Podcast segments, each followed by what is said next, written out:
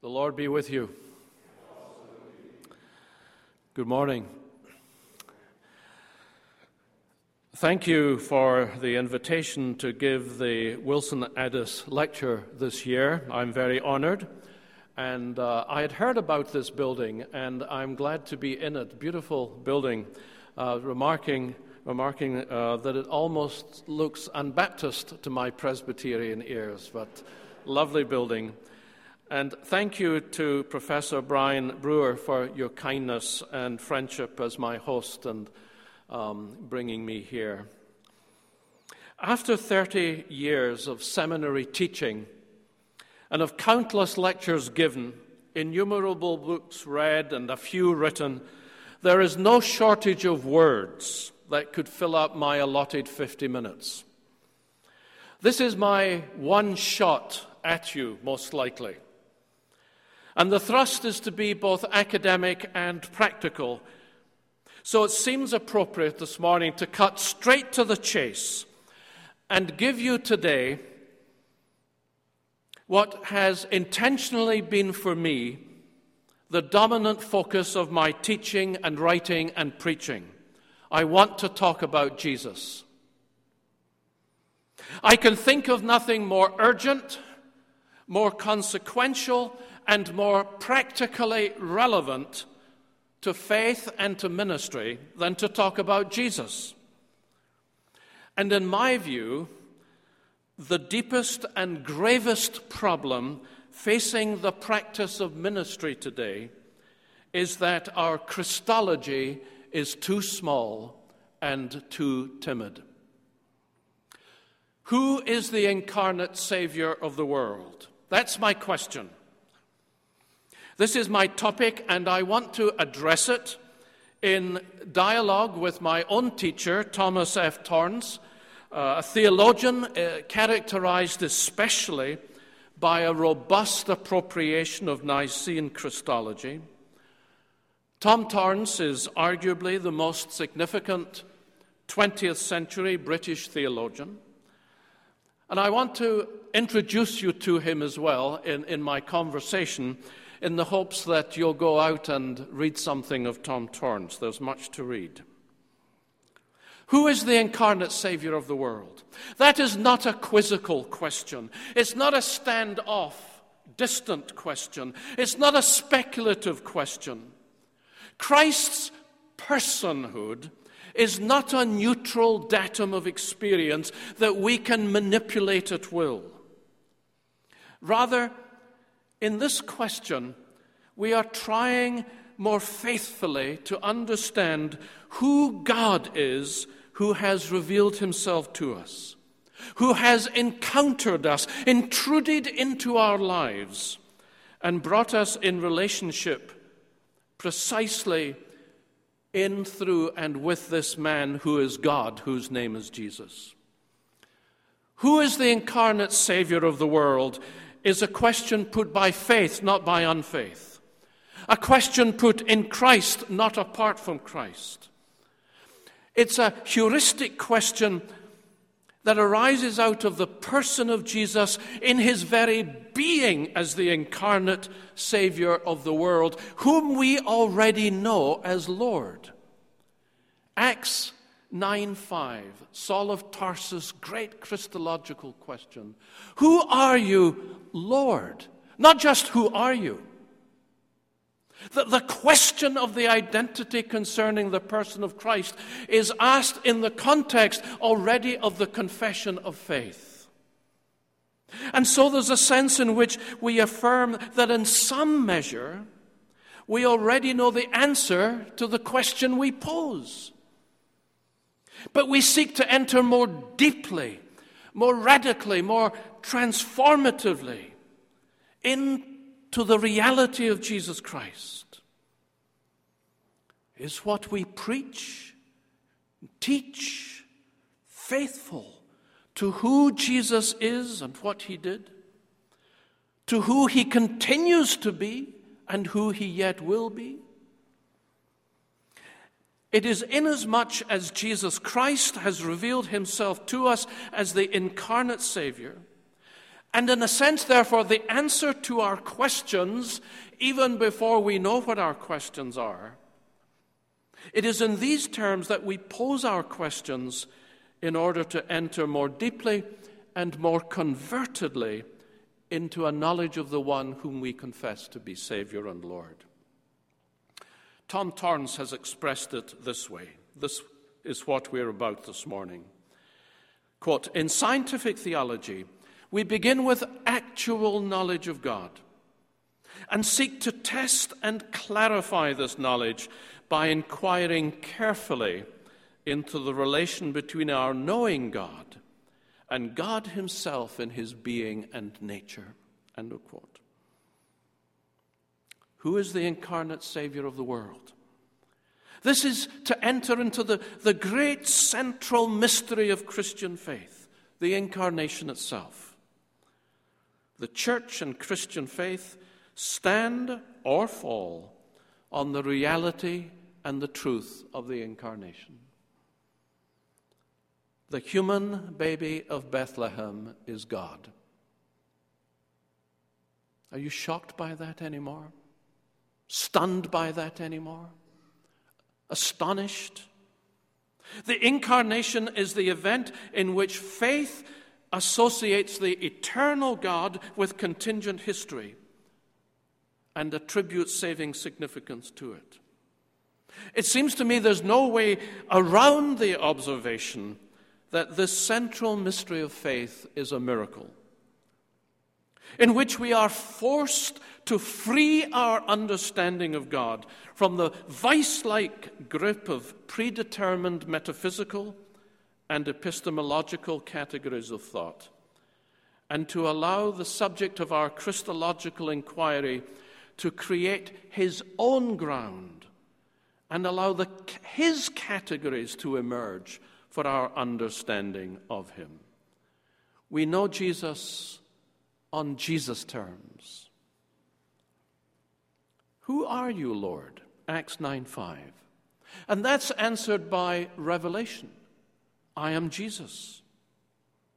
The revelation is his person in historical and ontological union, in empirical and theological union, in hypostatic or personal union. It seems to me this is the basic issue. Everything in theology that is Christian follows from this who question. A question directed to a living Lord, not to an idea, not to a sentence, not to a proposition, but to a personal reality who encounters us on his own terms. And I think this is in agreement with John Calvin's famous dictum God works in his elect in two ways within through his Spirit, and without through his Word. Were we to begin anywhere else than with the Lord who encounters us, as the one who through the Spirit is proclaimed in sermon and celebrated in sacrament, and who as such by the Spirit brings us into union and communion with himself, and through that into communion with the Father. Were that not to be the case, a deistic axiom would already control our thinking. And I think so much this is the case in contemporary North American Christian life today.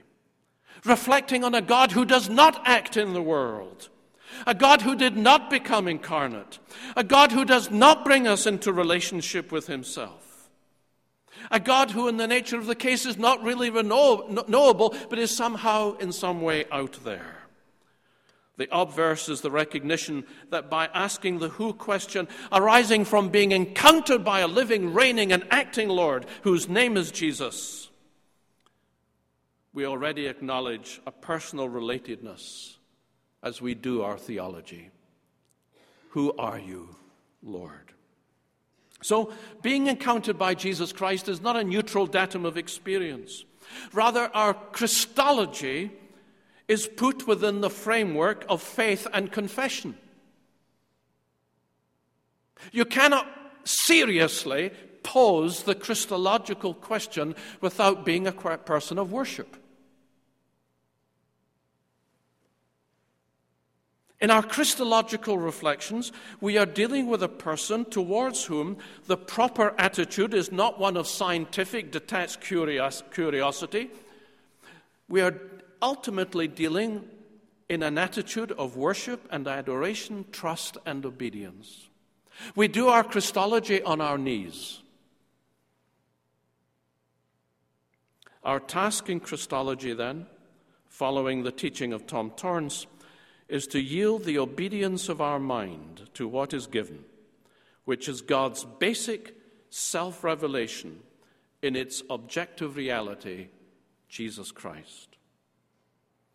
In general terms, in science, knowledge is a work of obedience as the object of our knowledge gives itself to be known insofar as it is unveiled under investigation. But in theology, especially, where we seek to know God, that knowledge can only be on God's terms.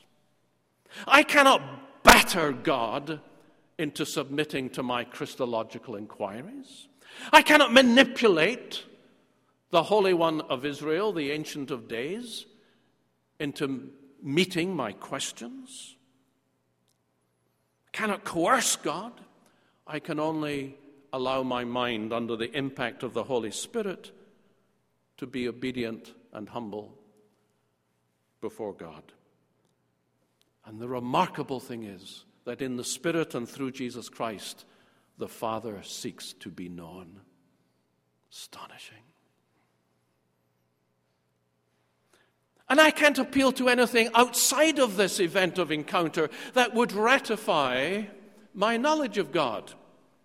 What outside the Lordship of Jesus Christ can I appeal if He is Pantocrator, Lord of all? Can I appeal in order that would ratify Him? There's no independent, neutral court of appeal. There is no warrant for knowledge of Christ's Lordship that would entail an epistemological frontier beyond which he is not Lord. Knowledge of God through God's self revelation in its objective reality, Jesus Christ, is, we might say, its own thing. God gives himself to be known out of pure grace. Tom Torrance writes We have no capacity or power within ourselves giving us the ability to have mastery over this fact. In the very act of our knowing Christ, He is mastered. He is master, and we are mastered. Revelation is received in faith, and the mode of reception, the mode of attitude by which we do our Christology, seems to me to be gratitude and wonder as we sit at our desks, pondering the sermon for the coming Sunday. As you sit at your desk writing the Lenten study for Wednesday evening,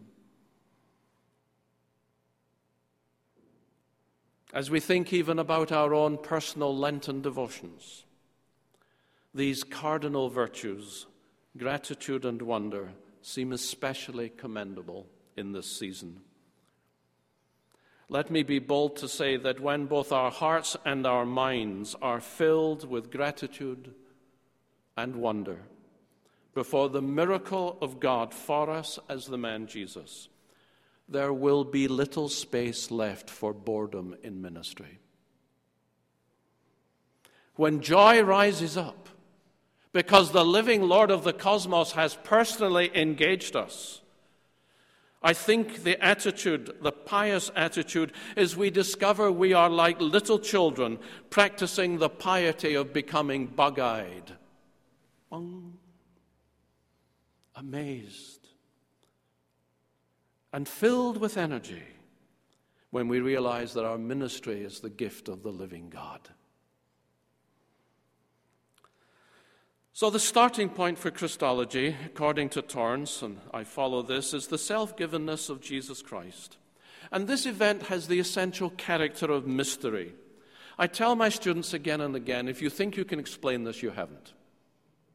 I don't expect to explain, let alone actually understand, the most important things in my life.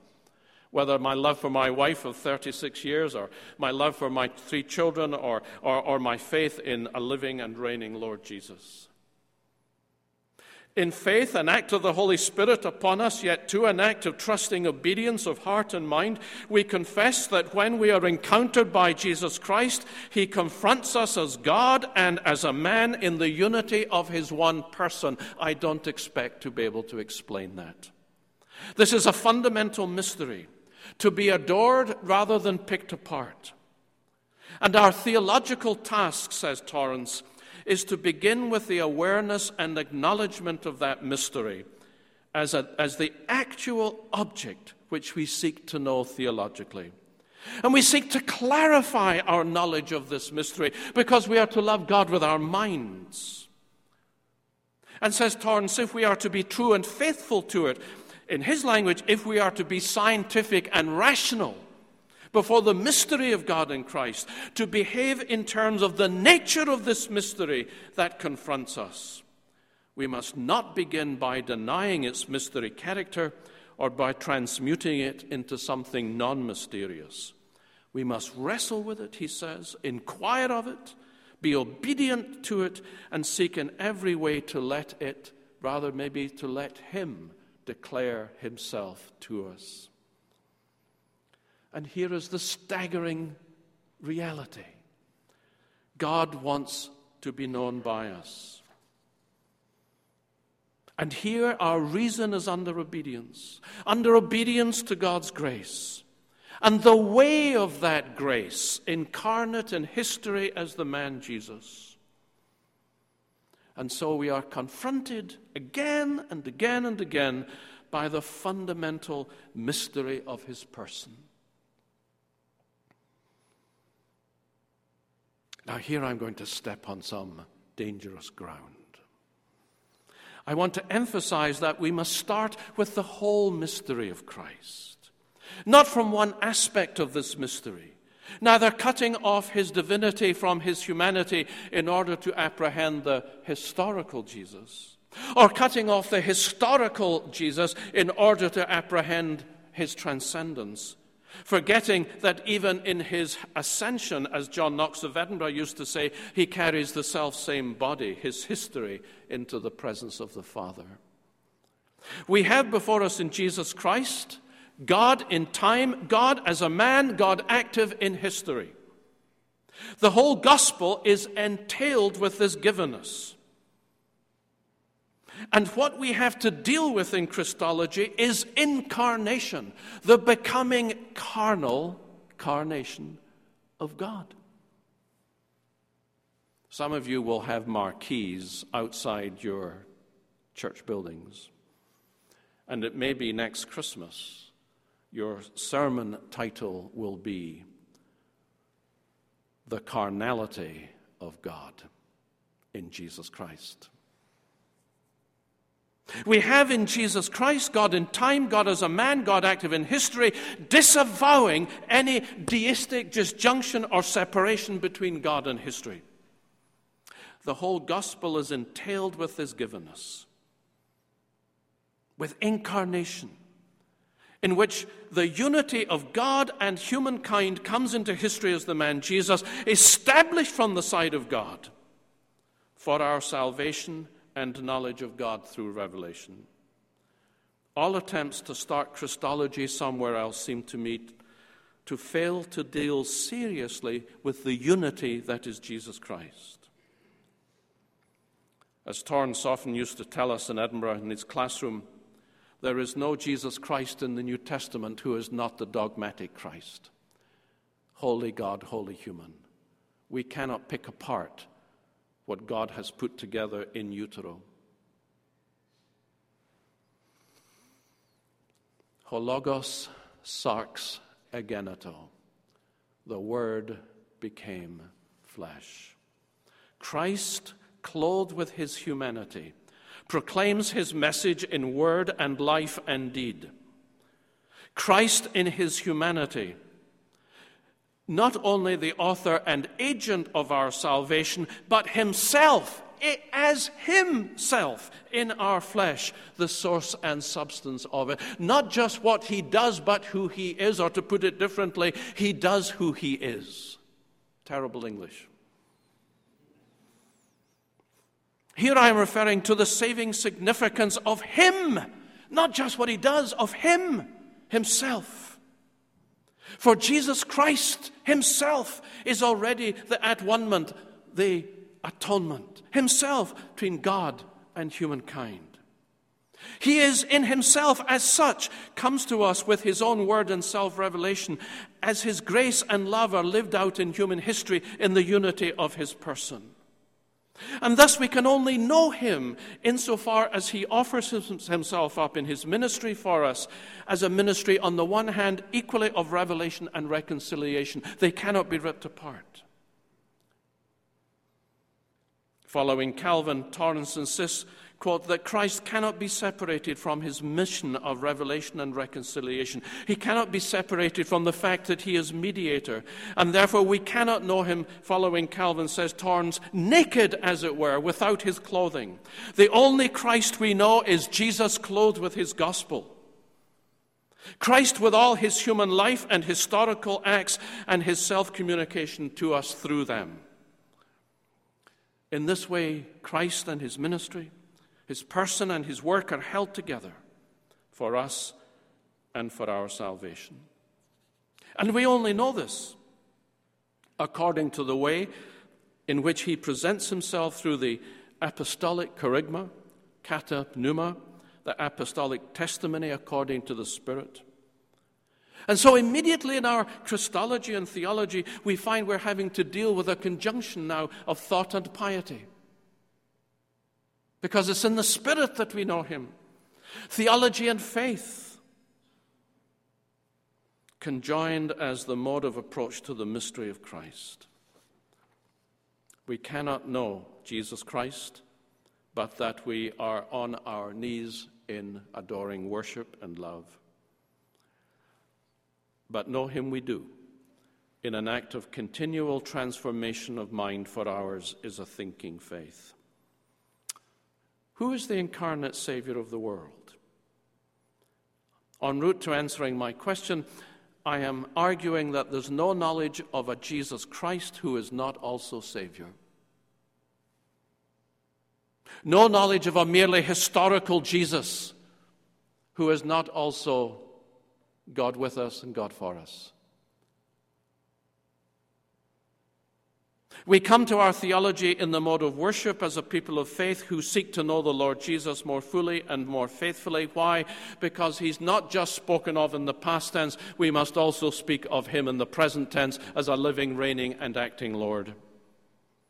We come to our Christology surely, or we don't come to it at all, with our hearts beating fast and our minds quickened with anticipation, because we can't wait for the next time when we get into a pulpit and we have to preach this Lord as a living, reigning, and acting Lord.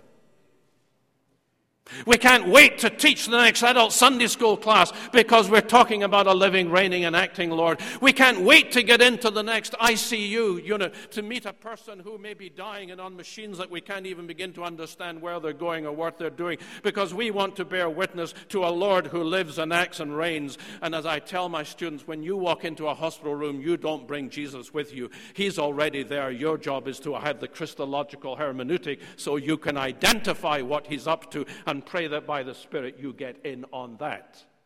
John 15, 5. Apart from me, you can do nothing. So, this is not academic in the sense of being distant, neutral, and abstract.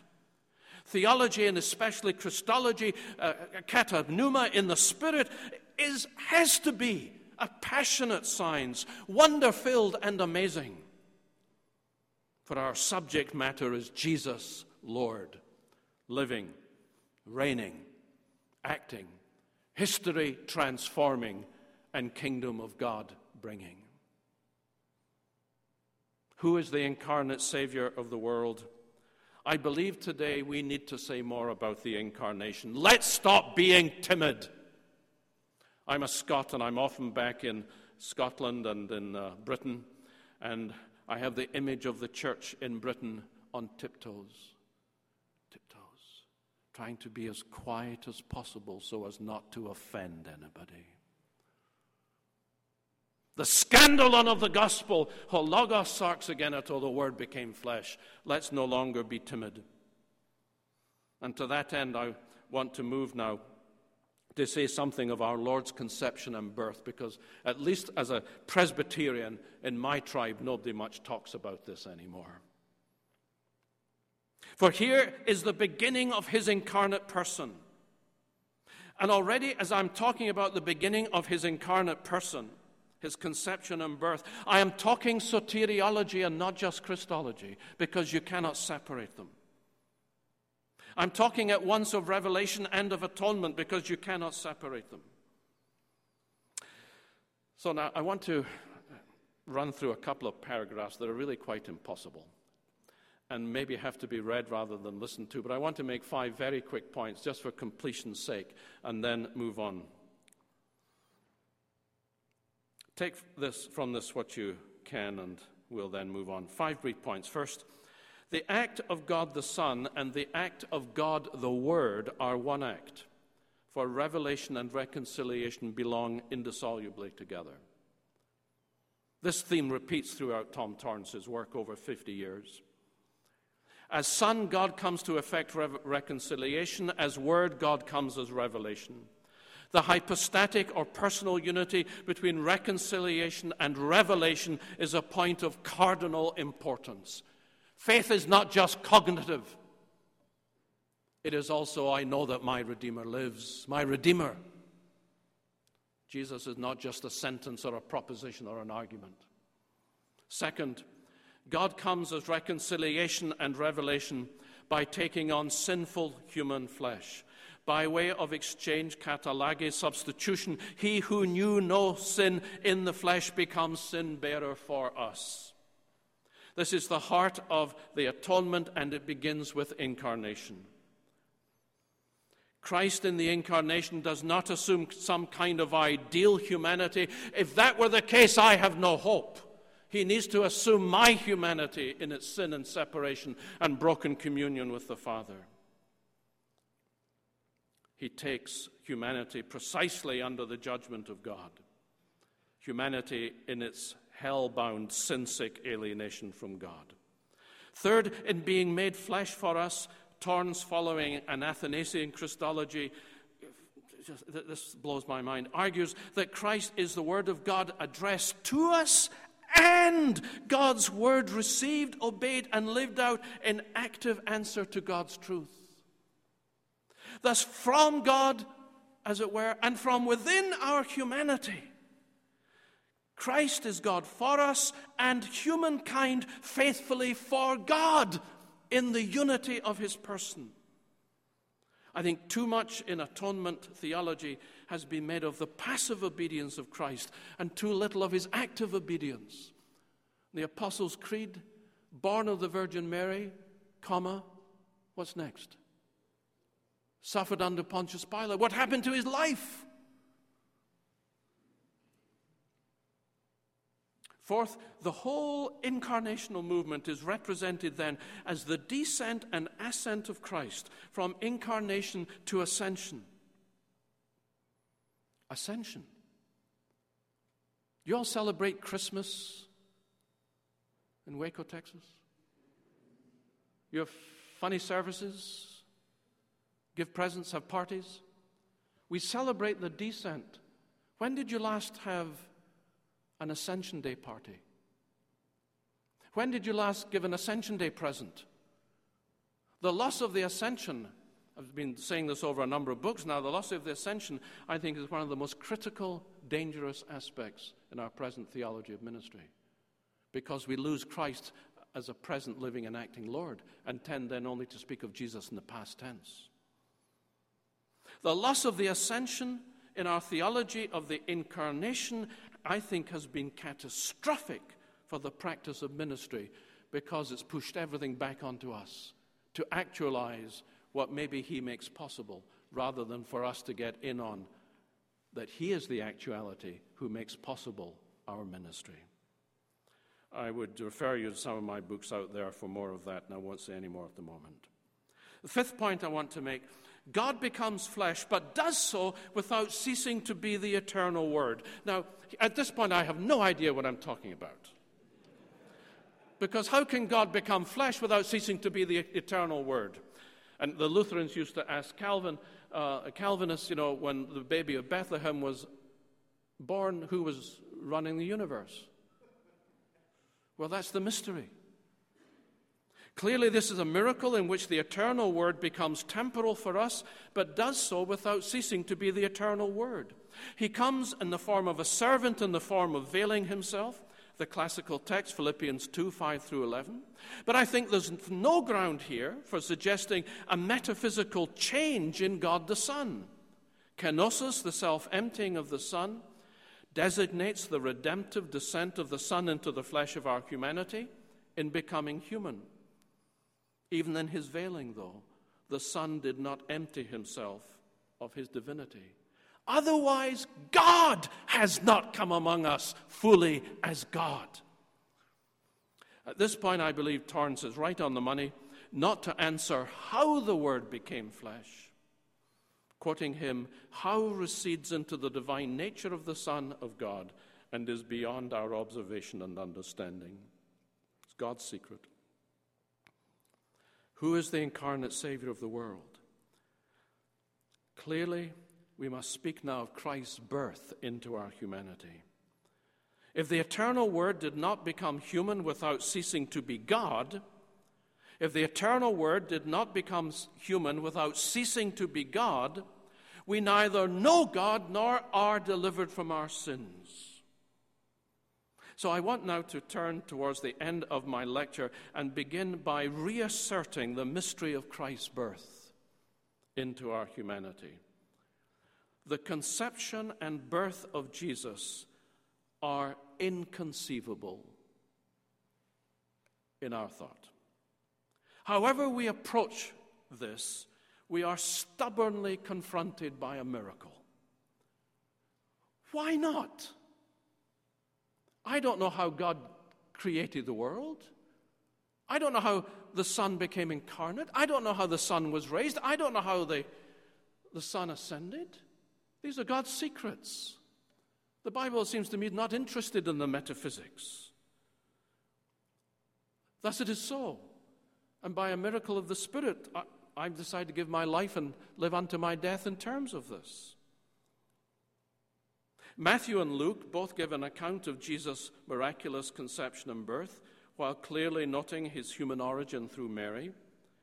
In Matthew, Jesus is son of Joseph at the direction of God, thus setting him as a son of David. Genealogically, both Gospels, however, make clear that Jesus was not the biological son of Joseph. Thereafter, Joseph is of little importance in the account, and no mention of him in Mark. Mark also makes no mention of the virgin birth. In fact, after the completion of the accounts of the birth of Jesus, no mention is made of the virgin birth again, and Luke records no account of it in the preaching of the early church in Acts. What are we to make of this? Torrance, in his discussions on John and Paul in this regard, suggests that the doctrines of the divine generation of Jesus and of the virgin birth were deeply, though very subtly, woven into the mind of the church from the earliest days. And if you want to explore that further, I refer you to his huge book, Incarnation. But I can sum up where we are at this point, stressing both the continuity with our humanity, born of Mary, and the discontinuity with our humanity, born from above.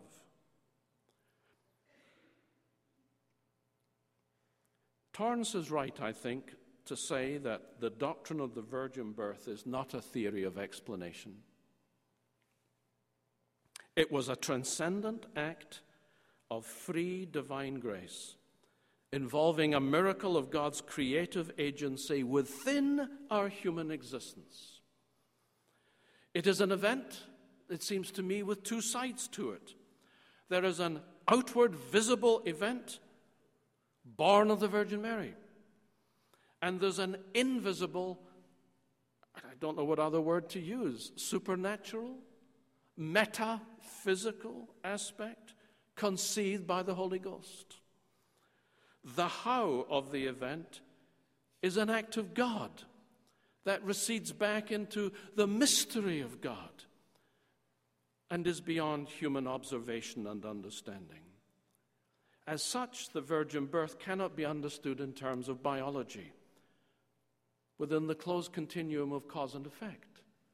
Because it is an act of God, the Creator, who erupts creatively in the womb of Mary in a way that is beyond our understanding. Not an act out of nothing, but an act from within human existence, a physical and a metaphysical event.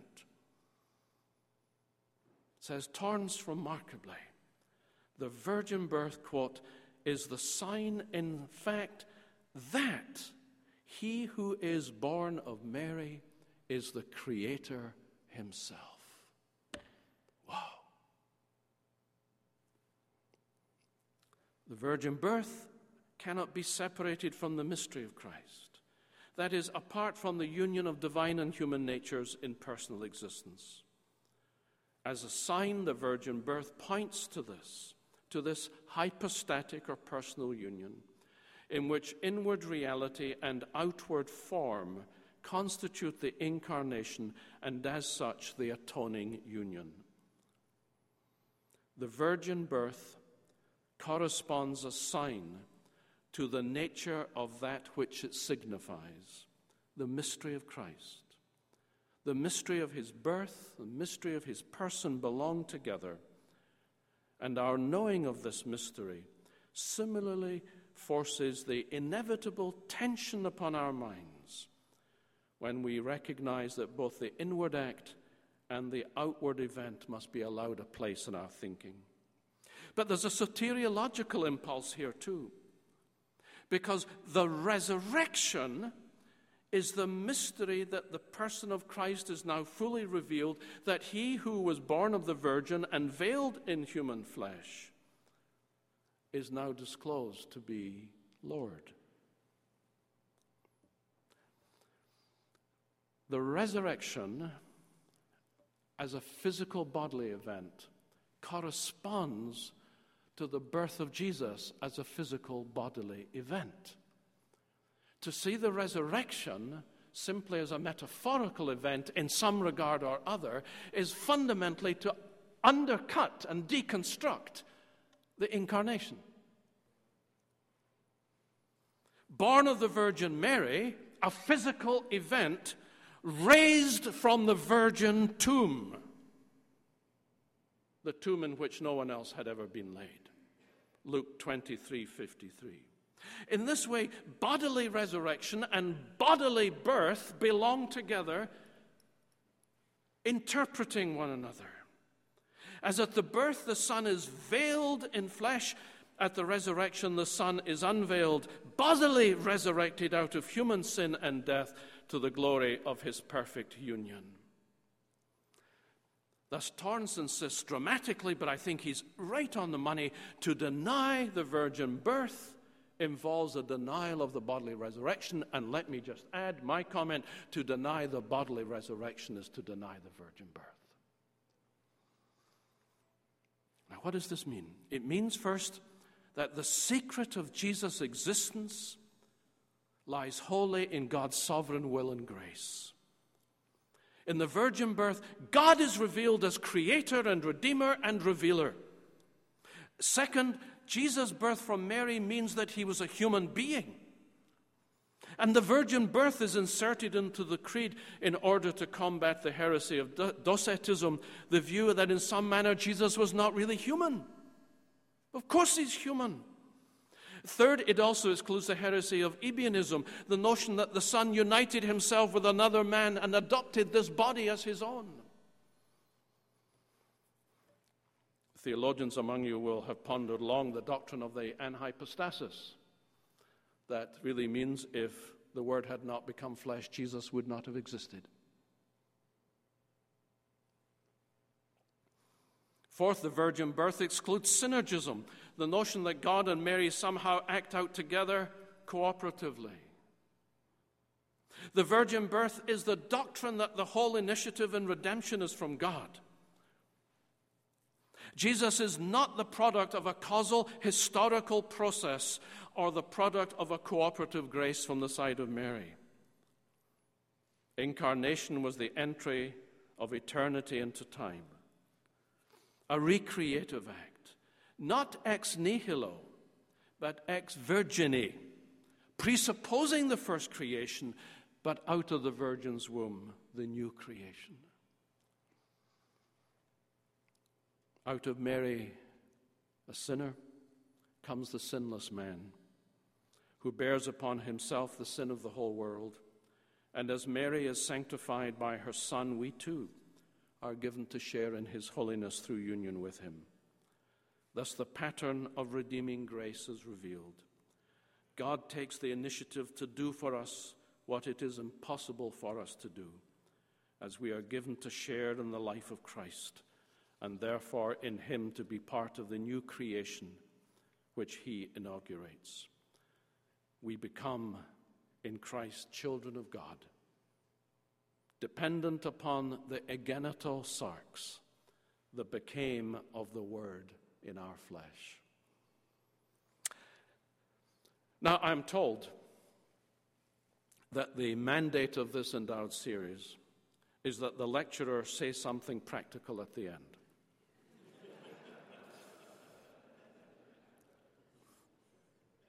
Is what I have been saying impractical? Is the Ho logos sarx egeneto, the word become flesh, impractical that somehow I have to make relevant when God has come into our history to make us relevant? What could be more practical than the becoming flesh of God? What is more relevant for our needs, our loneliness, our separation from God than the incarnation, by which event and person God embraces us and brings us into communion with Himself? What is more hope giving in a world stagnant with despair and sadness than the Word became flesh and dwelt among us, full of grace and truth, and we behold His glories of the only begotten Son of the Father? What is more to the end of joy than that the Savior come and join us to Himself, that in Him and through Him and with Him we would have His life and that life abundantly? What gives us more joy than at the end of the first paragraph of John 15, where Jesus says, Abide in me, rest in me, make your home in me, so that my joy may be in you and your joy may be complete? How is that not practical and relevant? What is more needful for the practice of ministry than for us to get in on what Jesus Christ is up to in our world and in our history for the sake of the world? If the most practical thing in all history and all the world unto ages of ages is that the Word became flesh, the most urgent need today in ministry, in my view, is the development of a Christological hermeneutic by which we may both live in and interpret history in Christ, bearing witness to Him, to God's salvation. The phone rings. It's four o'clock in the morning. Bill is on the phone. Bill and Mary are faithful members of your congregation. They've been married 10 years, no children, but Mary's pregnant. Great joy. What's the matter, Bill? I'm in the car going to the hospital. Mary's hemorrhaging. I'll be there. You get in the car, throw on some clothes, get in the car, and you get to the obstetrics emergency room in the local hospital, and there's Bill in this antiseptic room all by himself. He's, he's facing the wall. He hears your footsteps coming into the room. He turns, his face is tear strained. You turn to him, you grab him by the shoulder, and you say, Bill, what's the matter? And he says, The baby's dead. Then he looks at his watch and says, Oh, the nurse says we'll get in 10.25, just about that time now. Oh, by the way, we want you to baptize the baby. Oh, I shouldn't have said that. The nurse comes. Your wife's ready for you now, and You follow him into this birthing room, very antiseptic, and there's his wife, Mary, with the blankets up to her chin like this, face frozen, grief. And Bill goes over and gives his wife a little peck on the cheek. They've nothing in their marriage to know how to cope and how to put actions or words to this experience. You're standing there feeling like an idiot because you can't fix it. You, the pastor. And then you notice a bassinet, the little lump and a cover over the top of it, and you realize that Mary's probably never held her, her daughter. You whisper in Bill's ear, and he goes over and he lifts the baby, and there's the three of them the dead baby, the mother, and the father. Oh, Pastor, we want you to baptize the baby. What do I do now? And then you remember that you attended my class on Calvin's doctrine of the ascension, the ministry of the living, reigning, and acting Christ. And you remember that Calvin said there were three things that the Lord is up to. First of all, the Lord prays for you. And so, this situation, this tragic situation, you know already is bathed in the prayers of Jesus. And secondly, Calvin said, and he sends the Holy Spirit. And so you know that now this tragic situation is a charismatic context. The Spirit and power is here.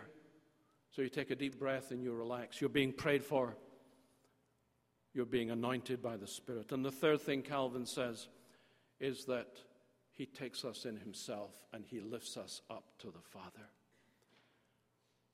So you take the baby and you say, Let me show you what Jesus is doing. You take the baby and you say, Jesus is lifting your baby, her name, Elizabeth, and is giving Elizabeth to the Father. And the Father takes her from the Son and cleaves her to his bosom. You're bearing witness to a living, reigning, and acting Lord, not to a proposition or to a theological argument.